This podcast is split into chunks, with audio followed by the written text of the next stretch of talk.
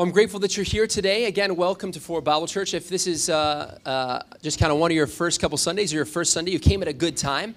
Uh, last week, we talked about personal biblical leadership. If you were here last week, we talked about what eldership looks like and how elders are your pastors. It was a beautiful time of just of defining that clearly for us as a church right now in our teaching cadence, we're between series, and uh, what Josh does is he allows uh, some space in between series to do some pertinent messages out of the scripture that are going to help you understand where we're going as a church and who we are. And so, if you're new, that's awesome, and you get to kind of see what you're signing up for. If you want to put a ring on it, that's what we say. Uh, well, right now, today, as we're uh, a church plant that's building, not built, it's important that we take some time to stop and so that you know what you're a part of and where we're going. Uh, like I said, last week was personal biblical leadership. This week we're talking about personal biblical discipleship. Um, this year we took a group of team leads, a group of uh, people in our ministry, partners who are leading ministries at Fort Bible Church, and we put them in a little tiny conference room at Fort Worth Coffee Co. with a whiteboard, and we just whiteboarded uh, how Fort Bible Church is going to operate what would it look like for us to be a success? Right? Like, how do, how do we know that Fort Bible Church is doing what it said it's going to do? Uh, and so, if you missed last week again, you know that we don't uh, measure our church by buzz, buildings, budget, or butts, which is the typical metrics of the day, but we do measure ourselves based on the spiritual formation of the people here. True life change. That your life will be dramatically changed by Jesus because it's possible and it's powerful. And so we had tried to figure out are we heading that direction and, and what is it going to look like for us to do so? So we gathered uh, th- that team and then we gathered all of our partners for what was called our Sherpa training. Sherpa training. We did two, two uh, days of Sherpa training. And for some of the partners in this room, you've heard a little bit of this, of this before, but I'm going to encourage you, if you've heard this before, or if you know what discipleship is, you're coming in thinking, I know what discipleship is. I want to remind you, you never graduate from this ever. And so, what the word is exposing for us today is something that you're never going to graduate from, and it's something I even need to hear today. And so, I'm going to ask you to do something hard, a little difficult. Some of you have ministry experience in here, and some of you don't. Uh, and you can come into this room in one of two ways. You can come into this room with a posture of expectation or a posture of evaluation. And I'm going to challenge you to come into this training or this, this text today with a posture of expectation that God is going to show you something. He's going to reveal something to you, and it's going to edify you in your walk with Him. The opposite of that is coming into this room with a, a, um, a posture of evaluation, saying, Well, I, I know this, I kind of done this before, and so um, I don't really need to know this. And I want to tell you, and I want to reframe that some for you, because if your posture sits here with evaluation, you're not going to grow in this text. If you come with a posture of expectation, though, uh, who knows what God's going to do?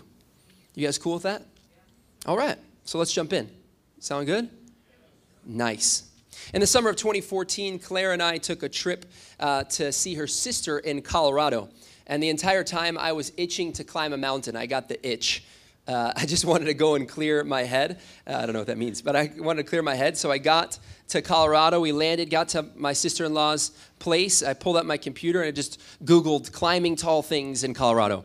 Uh, and the name of this specific thing kept coming up and popping up over and over again, something I'd never heard of. It was a designation to describe a specific type of hike uh, that people do. And I had never seen it before, so I was like, I guess I'll do one of those and that designation is a 14er, a 14er. So it's 14,000 feet, and the air is what I was like, I'll climb that, let's do it, who cares?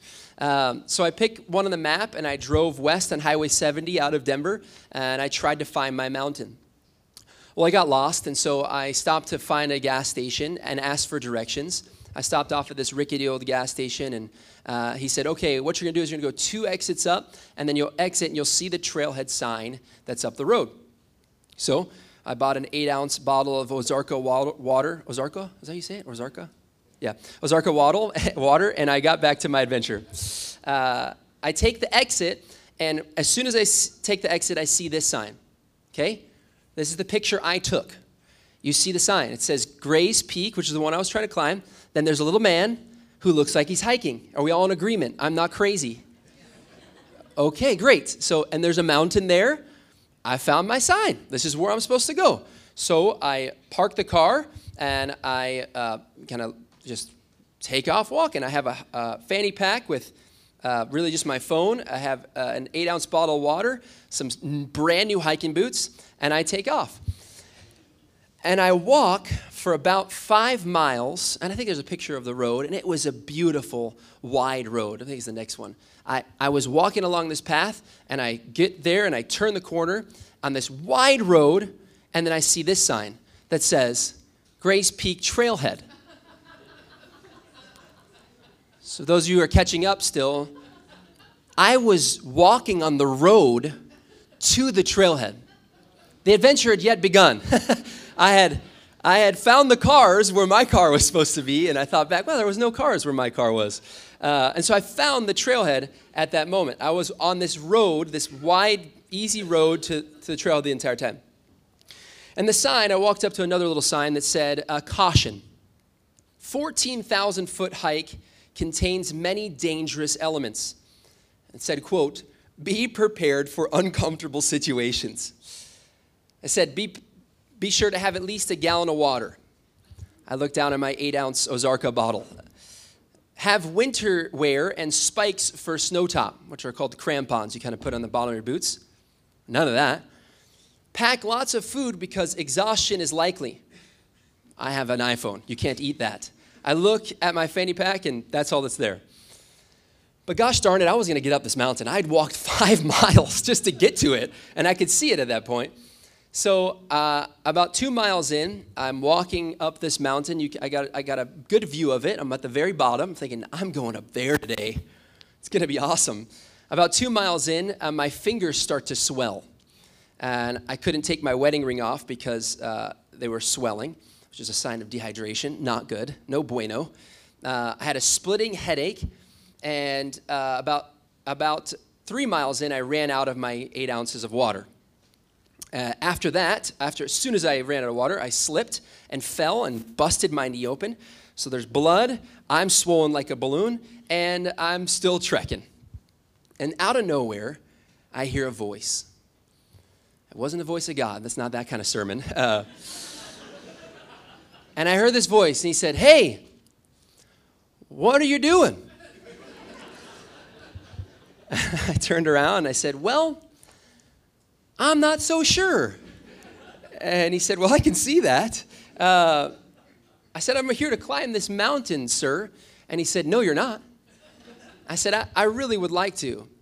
And he said, Okay, let me show you the way. God has made the Christian life to be one that's inexplicably tied to others, to show you the way. One where you get to in turn show others the way. And an incredible feat of genius, right? Jesus Christ, before he leaves, his last words to his people, a few bumbling people, was I've chosen you to help other people navigate the trials and, and path of apprenticeship under me. That's God's A team. His first choice, his plan A. This phrase, let me show you, is all throughout the New Testament. And it's the basis for what we call Sherpa-ing at Fort Worth Bible Church. Because in a culture that's soaked with people that are telling you how to do something, Jesus employs people who are determined to show them how to travel to Him.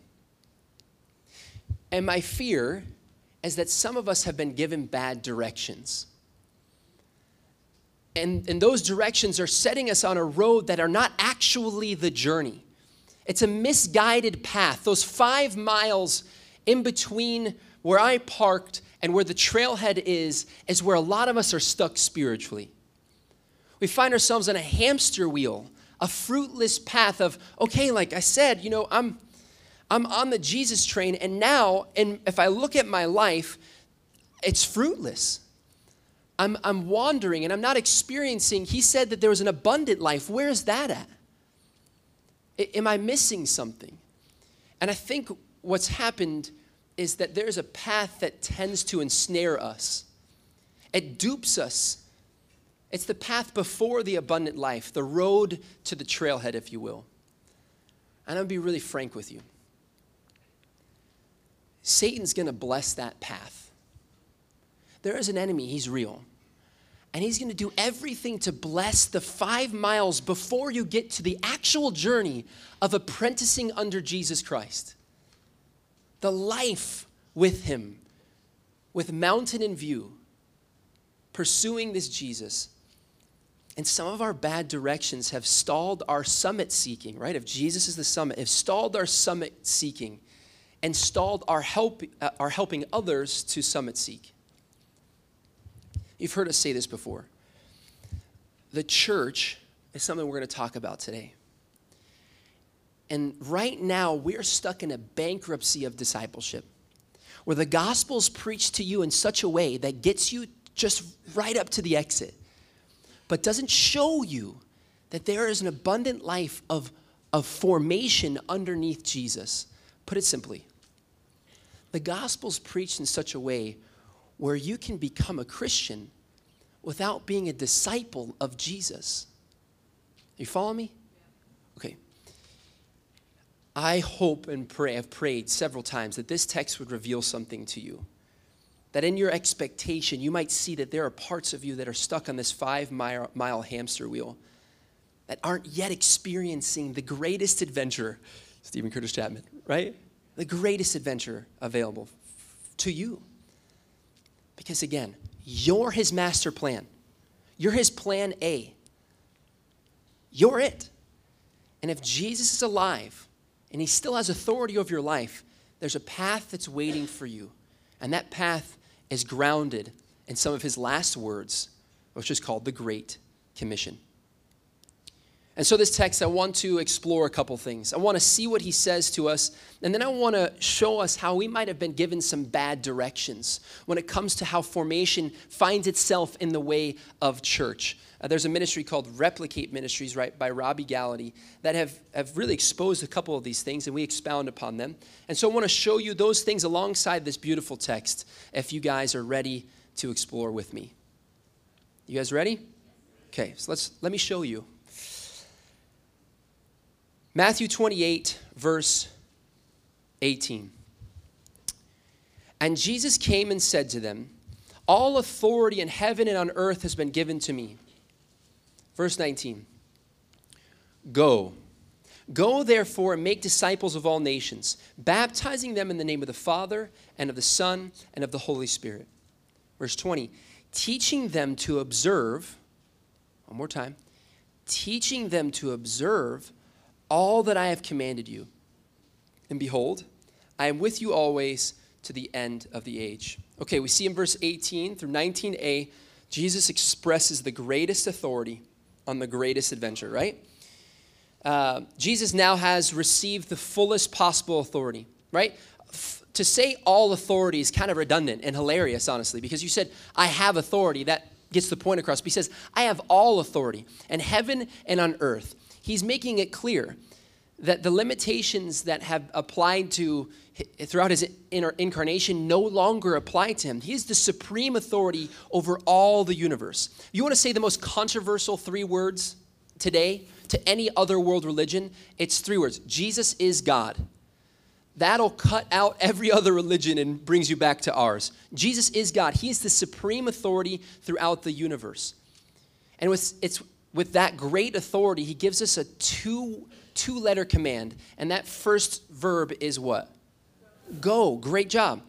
Go. You see it? To go towards other people. You can go the distance.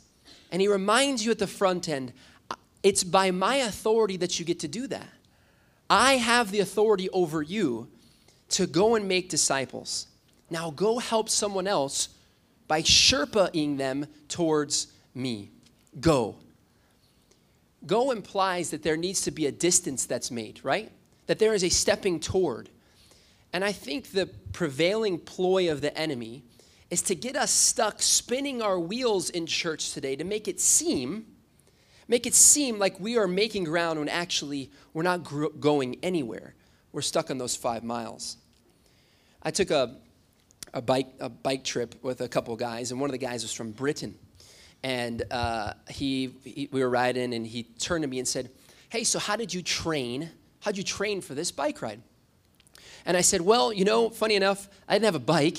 And so I uh, signed up for a six month spin class. And him being from Britain, I don't know why, he said, What's a spin class? Now, I like explaining things, but this one was a stumper, honestly, because he said, What's a spin class? I said, Well, uh, it's, it's like getting in a, a room full of people and you're all riding bikes together. And he said, Come again? I go, Well, you get in a room with a bunch of people and you're riding bikes. And he goes, How big's this room? I go, Well, the bikes don't move. I mean, you're in the, it's kind of just, it's really like a dance hall, really, with a mirror in the front of it. And you kind of just are riding bikes that stay still. He says, You're not going anywhere. I go, No, not really. Uh, actually, the most exhilarating part of it is there's a woman that sits at the front usually with a Britney Spears mic, and she screams at you the whole time. And if you're really good, she'll throw a power bar at you at the end of class, and you get the, the power bar award. I don't know. And he was so confused, so confused. Because in spin class, you're not actually going anywhere. Look, there are no such thing as Peloton Christians. I'm sorry, Josh. I know you love Peloton. On a spin bike, you're not going anywhere. There's no going. It's, it's stationary. And, and this word should hit you like a bag of rocks that there is a going involved, that there is a, a leaving where you currently are and engaging with somebody else. There's no such thing as spin class Christians. And this is what gets us to our first misconception about making disciples, and it's called the engagement misconception. Some of you are already familiar with this because we talk about it in our church partnership. And this is the misdirection, the, the misconception, if you will, that church activity equals transformation. And it doesn't. Church activity does not equal transformation. Most churches are misdirected in a way where the collective activity of the church is measured, but the individual transformation of actual people isn't. They think they're coming and they're growing, but they're not. You, you realize that you could come, go to a church and listen to every podcast. You could jump into every, you know, 101 class. You could serve up anything. You could open doors and you could be here for 10, 15 years and you could remain someone who's an atheist or an agnostic. Right? That just because you're doing stuff doesn't mean that you're being transformed by Jesus. And so what's for Bible Church's scorecard here? If we don't measure ourselves on those four B's, what do you think we measure ourselves by? Since August 14, 2022, which is when we kind of soft launch, what do you think the question I've gotten the most is? I'm out at local foods, eating my power salad, and someone comes and goes, Oh, I heard you uh, start a church. What do you think the first question I get is? How many people are at your church? How many people are sitting in there? Why is it that we decided that that is the metric of success for a church? Anybody? Nobody. Right? Yes or no? Yeah, I mean, why is that the metric of success? Let's, t- let's do this. Let's do a biblical evaluation of Jesus' attendance here. Okay, attendance. At the height of Jesus' ministry, after John 6, he landed around 120 people. Right? Outreach magazine's not saying, hey, Jesus, I want to write an article on you. That's amazing. 120 people. Buildings, maybe another metric. How many buildings did he have? Matthew 8 says Jesus had no place to lay his head, no buildings. Cash, he chose an interesting treasurer, right? Any of you, okay? John 12, 16 says that his treasure had a big hole in his pocket, right?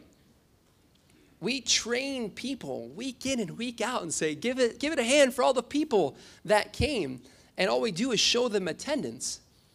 And there's something deeper. Jesus counted in a very different way. Fort Bible Church celebrates as a ministry team um, replication, formation.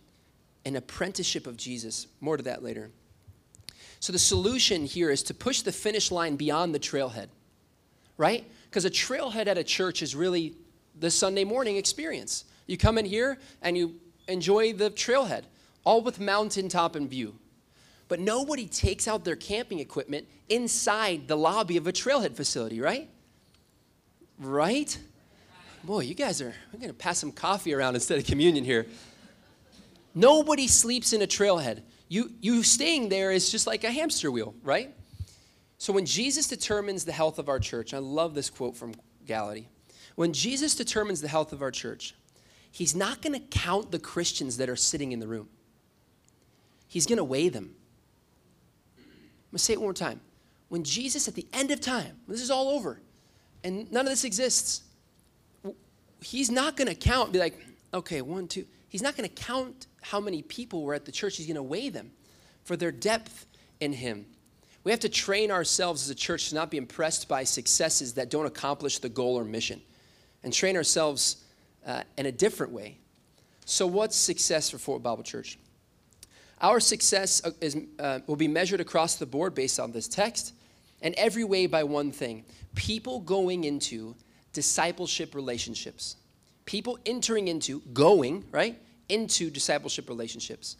When Jesus comes back to determine the health of our church, he's going to see the discipleship relationships that are driving people closer to him up the mountain and Sherpa-ing them that way. Is Sherpa-ing a verb? You think it's a verb? I'm down for it. So we're going to show these, show the people of Fort Bible Church the mountaintop and not just the trailhead facility as we jump into building and building. Now, the response I get to that every time, so you might be sitting there like, oh, I, I'm a, I might sign up for a discipleship relationship, that'd be cool, but I'm definitely not going to lead one. Only crazy people do those things, right? The first thing that you might hear in your head is, well, I, I'm not, I'm not that person. Like I, I'm, I'm scared to jump into that because I'm not the expert you know, Graham, you've got the degree and like you you do the thing. You go minister to the people. And the prevailing response right now to the command go here is that I don't have the knowledge or acumen to step into a discipleship relationship. And I want to challenge you here. Like I said earlier, Satan is going to do everything he can to bless that five miles before you actually entertain this verb going. He's going to bless the heck out of it. You'll have success on those five miles. But the thing that's going to keep you from entertaining the mountaintop, the journey towards the mountaintop, robbing you of the joy of that trail, is letting his whispers in your, in your head say that you're not ready to do it. He's going to do everything he can to say like, "Well, I'm not I can't I'm not equipped to like meet with somebody at a coffee shop and disciple them." And I want to remind you Psalm 110 says that the enemy is a footstool. And while we're on these, this subject, I want you to evaluate this and kind of use some of your own brain and experience to see if that footstool is becoming a foothold for you. That, that that's stopping you from entertaining the Great Commission because you're saying, well, I don't know if I can do it. Look, all authority, all authority and heaven and earth has been given to you to go and make disciples. These are his last words. Typically, authority dies with a leader, right? Name a leader. When they die, their authority's gone. If Jesus is alive, is Jesus alive?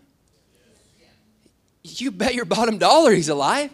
Jesus is alive praying for you at the right hand of the Father, then he is going to help push you out of your comfort zone to share something we say to our partners all the time is like, if you've got, you got John 3.16 down, you got that one, you know, God's loved the world, great. You don't have that one? If you have Jesus loved the little children, for the Bible tells me so, like if you got that, you've got something to offer to somebody. You've got something to offer to somebody, and I don't want that footstool to become a foothold to keep you from the Great Commission, which is the commandment to go. And so this is where the next misdirection comes. And I think Jesus is really piercing through this by saying, I'm giving you authority and that is the lie that ministry excellence equals excellent ministry. Now, don't hear what I'm, I'm not saying. We certainly need mature Christians leading. But this misdirection has stalled a lot of your summit seeking because the church tends to highlight people who are experts. I'm the guy, I've got the words, I know the stuff. But please, if you write down one thing, if you could just write down one thing, I'm going to ask you this week. Did you write this down? Ministry is the pathway to maturity. Doing ministry, stepping in, asking somebody, "Hey, can we talk about this verse?" That is that is the pathway to maturity. If someone's camping out at a trailhead facility, you would you would want to pull them out even just one step. And so if you're one step ahead, one just one step, not that there's an ahead to this, don't take the illustration too far, but if you're one step outside of the trailhead facility, maybe invite one person with one verse and accomplish the mission that Jesus sent out for you. It's not just the staff, it's not just the people we pay. When we do that, it creates a cul de sac of consumerism where you actually never get on the trail and we're stuck on those five miles forever. So, our mission is to empower people out of the trailhead facility to look back and be like, hey, why don't you come with me? Let me show you. But what this takes is a very special mindset because some of you would be like, I meet with somebody, but I don't know if I could believe in them that much. I mean, they're crazy, you know? The reality is they need people who are going to peer into their future and see who they can be in Christ. Think about uh, Peter, right? Jesus comes to Peter in Matthew 6:13 and says, "Hey, you're the rock on which I'll build my church. I'm going to build the church off you." Do you know what happens like the next verse? he totally rebukes him, which is not a good move for, you know, the king of the universe. And then later, he gets interrogated by a middle school girl who says, Do you know Jesus? He goes, I don't know who Jesus is. He's afraid of a middle school girl in the midst of denying him. That's the guy Jesus said, I'm going to build my church upon you. Do you see? Jesus looked at Peter, peered through all of his mistakes and shortfallings, and saw him as the man he is to be in Christ and didn't treat him as the man he was. That's a hard activity to do, but I know that he empowers us to do it. People need to be reminded of the mission of seeking the lost and growing the found. That's the mission of Fort Bible Church that gets them off the sidelines. And God's going to use all of them, every bit of them, all of you and your past to be a hiking hero maker, to show them the mission that gets them off the path you realize the question really isn't, what would Jesus do, like the bracelet says? The question is, what would Jesus do if he were you? If he had all that you have, if he worked where you worked, if he drove what you drove, if he made what you made, if he if if he is, the family that that you have is the family he had, like what would he do in your sphere? Which leads us to the greatest assignment, verse 19b through 28. I know you're like, boy, he just went through one word there of the Bible. I'm going to be here for four hours. Uh, 19b through 28. Make, making disciples of all nations, baptizing them in the name of the Father and the Son and the Holy Spirit, teaching them to observe all that I've commanded you. Typically, right after you tell people that you have all the authority in the world, you tell them how you're going to exercise that authority, right? If I said, I'm the boss of this place, here's what we're going to do. I'm round up and we're going to do this. But here, the movement is interesting. He doesn't display how he's going to use this authority, namely, he displays how he's going to use that authority through you. And in this gospel, the, the disciple is both the learner and the follower, the Sherpa and the person being Sherpad. The life of a disciple is different because of your attachment to the person who has authority. Here he's describing not just um, a relationship between you and someone who's learning, but a whole lifestyle change of doing what he did and loving like he loved. But I really want you to look at the text because this is very convicting for me. It says, I want you to baptize in the name of the Father and the Son and the Holy Spirit teaching them to observe all that I have commanded you, teaching them to obey all that I've commanded you. And there's a difference.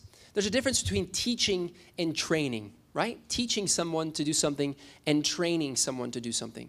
if I went to my son Mac and said, hey, turn the stove on to level six and take out the cast iron, which is probably not the most smart decision. If I said do that, he'd be like, what's a stove? Right? Like he wouldn't know. He, you have to go and tell him and show him what's going on. Some of you guys know I did high school ministry for a long time, and I started to realize as I meditated on this, and as God started to reveal to me what formation looks like in the, in the life, in the spiritual life, um, I realized that I'm, I was good at teaching people what Jesus commanded them to do, but not how to obey what he commanded them to do. And there's a huge difference. It's one thing to grab somebody like, hey, you want to come to Starbucks? You know, Jesus tells you, just don't be anxious, man. How's that working out? Right? How's that working out for you? It's another thing to sit with somebody, listen to their hurts, their trials, and walk them through a life of living that's a non anxious presence. It's one thing to look at a high schooler and say, you know, man, Jesus says, stop watching porn. That's what he says. If you've ever been in high school ministry, how's that working out for you? That's convicting. It's another thing entirely to sit with them and lead them up a mountain of freedom away from addiction.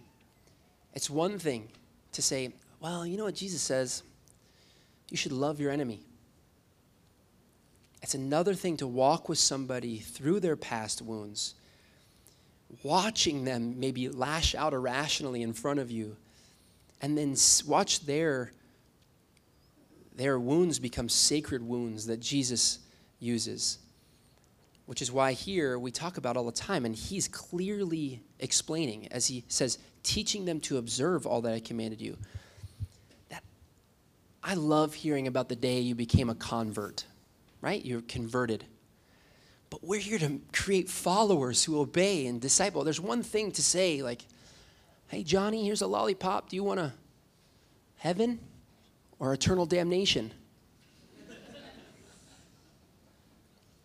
It's one thing to create converts, it's another to chirp Sherpa followers. And that's what Jesus did with his whole life, which is why we care more about your marriage to Jesus than your wedding day. If anybody, if anybody shares a testimony at Fort Bible Church, you know that they're sharing about their relationship to Jesus, the ups and downs, not just the day that they're like, yep, that was the day, it was awesome. But Jesus isn't speaking about education for education's sake. He's talking about observing. He's concerned about a way of life for you. All the things, he says, all that I have commanded to you, is his whole counsel, all of his doctrine, every interaction, learning what it looks like to interact with others the way he interacted with them. Which leads us to a third kind of misconception of church and discipleship, and that is that teaching equals training. And it doesn't. They're two very different things. To teach somebody how to follow Jesus and train them how to follow Jesus is very different. My dad, some of you guys know my dad, Robert, is a, uh, a golf professional. Yes, he's from Scotland. It's hard to understand what he's saying. And imagine you're trying to take up a new skill of golf, right? You're trying to take up golf. And I come to you and I say, okay, here's what I want you to do. You're going to learn how to play golf. Tiger 2.0. Well, maybe not Tiger, somebody else. You're going to be a golf professional. You got this. What I want you to do is for 52 weeks on every Sunday, I want you to go listen to a lecture about golf. It's going to be about 40 to 45 minutes. Then after that, I want you to sing two, two and a half songs that kind of just repeat the same words over and over again. And you're going to, you're going to, you're going to listen to those songs. You're going to sing those songs about golf. And after about five months of that, once you've really understood golf, then what I want you to do is I want you to go through a membership class to learn more about golf. After that, and if you complete the membership class, the 4.4, 4.0 thing, you know what you get to do? You get to hold a door for people who are going to be listening about golf. Does that sound familiar? Look, do we have a process for teaching people the spiritual disciplines that Jesus gave us to live this life? How many of you guys been on a mission trip before? Okay, great. If you've been on a mission trip before, you know that when you go before you go on a mission trip, you talk about what you're going to share, how you're going to share it. And then you go and practice that thing. That's why training and teaching are two very different things. And so at Fort Bible Church, our ministries are measured not by their effectiveness to just teach, but to train, to train them and show them what training really looks like and their walk with Jesus, to give them opportunities to practice and get feedback on disciple making skills, teaching them to observe all that Jesus has commanded them. Which is why, for us, one of the elements of discipleship success for us is closed, high accountable groups called discipleship groups, which are creating environments for busting through this equipping myth. This is a phase to launch ministries that are all pointed in one direction, that you might be in a closed group of people who are sharing with each other this and leading each other into a life of formation. Hellerman wrote a book called When the Church is a Family. It's fantastic. Um, and this is what he says about interpersonal relationships, which is our goal. Church Made Personal is to gr- get you into interpersonal relationship. It says long term interpersonal relationships are the crucible of genuine progress in the Christian life. People who stay also grow. People who leave do not grow. We all know people who are consumed with spiritual wanderlust, but we never get to know them very well because they can't seem to stay put. They move along from church to church, ever searching for a congregation that will better satisfy their felt needs. Like trees repeatedly transplanted from soil to soil, these spiritual nomads fail to put down roots and seldom experience lasting and fruitful growth in their Christian lives. You want to grow, you have to be known.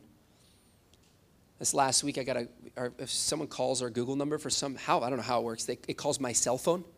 So it's like driving, and they go, hey, are you here? Uh, are you at Fort Bible Church? I'm like, yeah. And they go, kind of tell me about you a little bit. And I go, well, we're a church, we're church made personal. We just believe that everybody you know, like, just like when we were first created, we're, we're made to be naked and unashamed by just kind of, and, you know, exposed to people. Our hearts are exposed to them. And you, there's this dead silence. And they go, Are you a nudist church? I go, No, I'm sorry. I didn't realize you have a Christian background. I'm so sorry. Let me explain to you Genesis 1. no, I was like, or 2. And so we really believe that interpersonal relationships of being known is crucial to this happening? Like, why else would he give that command to those 12 men? And this is beautiful because it's tailor made to you. I love that he gave this to them individually and that we can see in the scriptures their individual paths of empowerment by him to accomplish the mission, which leads us to um, the empowerment myth. See, if you read the Bible, you're going to see that every person that Jesus had prepared fruit in advance for had a very different journey. Peter, like I said, took it took being scolded by a middle school girl. For Thomas, it took doubt. For Paul, it took being knocked off a donkey. There is beauty in this individuality of each path Sherpaing people and being Sherpa'd, which is why this kind of this second to last uh, misconception is that filling spots equals empowering people, which it doesn't. Every person has been given unique talents and abilities and testimonies and turmoils that activates their God-given calling to make a difference in their workplace, neighborhood, and communities. Again, if Jesus were to live as you, what would he do? so it's important for us that you discover your God given calling. It says in Ephesians 4 that there's apostles, prophets, evangelists, shepherds, and teachers who are made. You're made for the, the growing of the body of Christ. And so, something that we say at Fort Bible Church is we're trying to help you discover you're made for this moment. What is it that you're made for? What's your made for this moment? Honestly, my only this is my only goal. Like I I love the thought of seeing somebody find their made for this moment. You were made different to make a difference.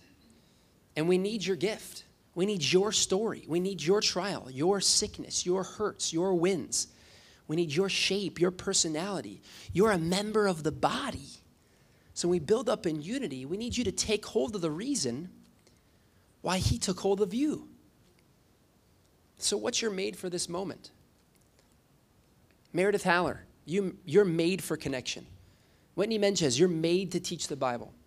Glenn Harwell's made to take his loving kindness sledgehammer to the hearts of callous men. Corbin Wilson is made to sow seeds of true empathy in a world of pseudo interest. Addison Glazier, You're made to help females experience freedom that comes from the boundaries set by their father. Bobby Crow, back there, you're made to show up in someone's life when no one else will. Christy Beck, you're made to empower people through uh, empower others to a life of truth and grace. Hayden Morris, you're made to truly listen to others' hurts, helping their wounds become sacred wounds. Ashton Breeding, you're made to winsomely inject Jesus and carry your grandpa's legacy forward. Samson, you're made to shoulder others' burdens, just like Galatians says. Katie Coleman, you're made to win others over with that winsome smile to the depths of grace. Tracy Jenkins is made to be a truth teller. If you know Tracy Jenkins, you'd laugh at that one. Kenzie Simple's made to get people out of surface level relationships. Karen Barber, you're made to inspire women to emotional health. That's what you're made for. You're made for these moments. The Meredith is the first one I mentioned. I just love this text I got from her. I want you to see what, re, what we're really measuring at Ford Bible Church. Listen, I'm going to read this out loud. Sorry, uh, Meredith, I'm going to read your text. So I've literally spent, this is what she said, so I've literally spent the last four or five hours at TCU bookstore and now at Dutch's reading and rereading all the material for the partners classes, which is our like kind of welcome class. The last couple of weeks have been crazy for me with the culmination of many months of preparation for the closing of my parents and my child at home yesterday. I punched my mom and wife time card, which is brilliant, a, little before 2 p.m. today to get away to, to pour into myself and see what I'm agreeing to as being a partner for Bible Church.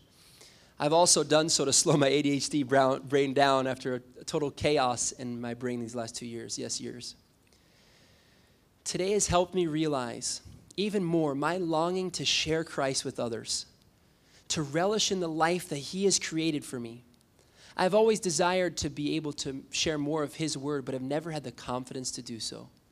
I grew up in church, but my inability to remember and retain the stories and scripture in my head has produced an insecurity about me doing so the short of the long of my babbling just now, I, would, I know I would benefit greatly from an intro discipleship class. I know this is someone's gift, and I'd love for them to share this gift with me and others who struggle with this as well. Do you feel that? That that's something that she's finding a place where she's made for a purpose in life that exists not here, right, in navel gazing, but exists up here and out there. That's where your purpose exists. That's where it's founded. And she, I love her honesty to be like, I was, I'm stuck on the five miles, and I want to engage in this because I know there's purpose out there for me. So, how do we do that? Well, for Bible Church, uh, it's important that we don't just give you a smorgasbord of things that you can kind of pick from to just thrust you into uh, activity, but we want to show you we want to show you what personal disciple making looks like, and that it's not a menu it's not a menu of things you get to pick from. It's a map. It's a map that's leading you somewhere. And that entire way, He's with you, which leads us to our last part of the verse, the greatest assurance. Verse 20b. And behold, this is Jesus. He says, And behold, I'm with you always to the end of the age. In other words, the disciples not going to just serve God by themselves, that He is with them constantly, and He's never going to withdraw His presence from them. He's always going to be with them, which is leads us again to our last kind of uh, misdirection, and that is that um, church impact equals ministry ownership. And this one's hard for people to understand, so if you would just follow me along. The kingdom's not about Ford Bible Church, right? Ford Bible Church is about the kingdom. Let me follow you here. Follow me here. If you aim, if you aim to build the church, you may miss the kingdom. If you aim to build the kingdom, you're probably going to build the church. Did that land at all? Okay, great. we are kingdom builders. We don't care if it's in here or out there. Uh, uh, we just want you to build the kingdom. There are there's a confusion here that we have to own all the ministry impact. The church has to own the impact, but really for you to own ministry, it's a personal thing. Which is why he, he gives you that assurance that I'll be with you in that scary conversation you have with the guy at the water cooler or, or on the golf course. I'm going to be with you when you're there ministering to your children. I'm going to be with you wherever you go to share and to go. The church here celebrates when you find a custom plan for kingdom impact that you're going to make on your circle of influence. And I don't care if it's here. There's a guy that goes to church here. His name's Gordy. He's a partner. We've had some had people kind of go to different churches. They've checked us out, gone to churches. That's great. And somebody left and hadn't kind of got engaged in a church, and so he just kept discipling them. What a win! I, I don't care if they're here or not. He's discipling them. I want them to be in a church. Don't get me wrong. Don't hear what I'm not saying. But I want him to own his ministry, even if it's outside these doors. So we equip the saints to do the work of the ministry by showing them a map. And the beauty of where we're at as a church is that we get to rethink this and build it and take it down and, and figure out what a map looks like. A menu of Cheesecake Factory options, right, isn't going to deploy people as much as a what's your ministry ownership look like? Let's help you find a contextual, personal, disciple making plan that you own. And so uh, we've made a map. We've, we've literally made a map. Chelsea Chase created a map, thank you. Uh, and I wanted to show you guys that map uh, today. This is our Sherpaing map. This is the ministries that we're starting at Fort Bible Church to uh, lead you up the mountain in the likeness of Christ. I know it's a little hard to see, but I'll, I'll point it out here. This bottom part is the trailhead facility where we kind of come. I was down here somewhere. Um, and then uh, obviously the top of the mountain is the likeness of Christ. And how are we getting people up that mountain? Well, our, we had 75 of our partners learn and are deployed to be Sherpas in our church to lead people up the mountain, to disciple them. And so, there, so the different colors, the different trails, the pink one's women's, uh, green one's men's, uh, orange is outreach, the blue is learning community, so the Sunday school classes that start next week, I think. Uh, home to home is uh, the light blue one, and then home groups is the yellow one, which launches October 1st as well. Each of these are just different paths up the mountain of Christ. And if you uh, zoom in to uh, the second one, you see that there's these outposts along every path. And the goal is for all of our ministries to not be siloed, but pointing in one direction to say, hey, I've noticed you've been coming to our breakfast on Thursdays. Lance, Lance Leonard's has a breakfast even this Thursday at Old South. They sit in the back room. It smells a little bit like smoke, but it's awesome. Uh, you, they kind of study the, uh, they're going through a book right now. And so they can go to that for a while, but at some point, a leader in that ministry is going to say, have you ever, have you ever jumped into like a discipleship relationship? You've kind of been coming to his breakfast for like a year now. I think, I think it'd be great for you to get into a little bit smaller group where you're known. And so every path leads to a discipleship group in our church. That's the game. That's the end all be all for right now. And so if that's not for you to be personally known in a small group of people, then you can stick around for a while. We're just going to press on you to, to jump into that uh, more and more. And so the goal is to get people to leave base camp or trailhead facility. Walk up a path until you're ready to be actually known and learn and study the Bible and understand what practicing looks like in a couple weeks, we start our prayer practice. Uh, for how many weeks? Six weeks? Six weeks, we're going through the practice of prayer so we could observe all that He's commanded us to talk to our Father. And so we're showing you a map, not a menu that you read, but a map that facilitates you going somewhere in your spiritual journey towards Christ. I want to close with this. Ephesians 4, uh, the message version is, is beautiful. Um, this is it here. It says, Out of the generosity of Christ, each of us is given his own gift. The text is this, so he's quoting an, an, Old Testament text. He climbed the high mountain, he captured the enemy and seized the plunder. He handed out gifts to all the people. This is Jesus. Is it not true that the one who climbed up also climbed down, down to the valley of earth? And the one who climbed down is the one who climbed back up, up to the highest heaven and he handed out gifts above and below, filled heaven with his gifts, filled earth with his, with his gifts. He handed out gifts of the apostle, prophet, evangelist, pastor, teacher, which is all of you to train Christ's followers in a skilled servant work, working within Christ's body, the church, until we're all moving rhythmically and easily with each other, efficient and graceful in response to God's Son, fully mature adults, fully developed within and without fully alive like Christ. Anybody in to be fully alive like Christ? I'm telling you, it starts after the five mile hamster wheel that we get caught in so frequently here. That day I reached the top of the mountain, but it would have been impossible for me to do so without the guidance of a, someone to Sherpa and guide me. I got a picture of the back of that person. I don't even have his face. His name was Gabriel, actually, which is hilarious. Uh, I have some golden tablets here. We're going to. Uh, this is your calling. If you say I'm a Christian, this is your calling. It's your purpose to know him and make him known. That day in the mountain road, as I approached the 14,000 foot mountain, that man came behind me and said, Let me show you the way.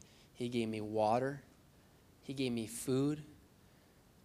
Most importantly, he gave me fellowship as he shepherded with me up the mountain that I might see the peak and enjoy all that God wanted me to enjoy that day. Who are you Sherpaing? Who are you Sherpaing? Remember, He's in front of you, He's following you. Now let's get beside somebody else. Let me pray. God, what a convicting and lofty goal you've set for us, but not impossible because you are the authority over our lives and you empower us to accomplish your mission. I'm so glad that uh, my friends in this room are your plan A. Would we own it? Would we own it? And we realize that our life is most full when it's fulfilling the Great Commission. The great adventure is there for us to hold in Christ Jesus by the power of His Spirit.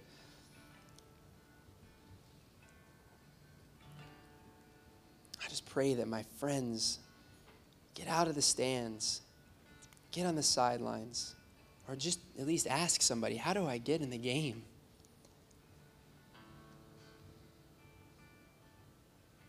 So we can accomplish what you left us to accomplish might see love abound in this city, joy increase, and Christians living out their birthright to Sherpa well. Convict us even now, Jesus, and may we submit to you even more. In your name we pray. Amen.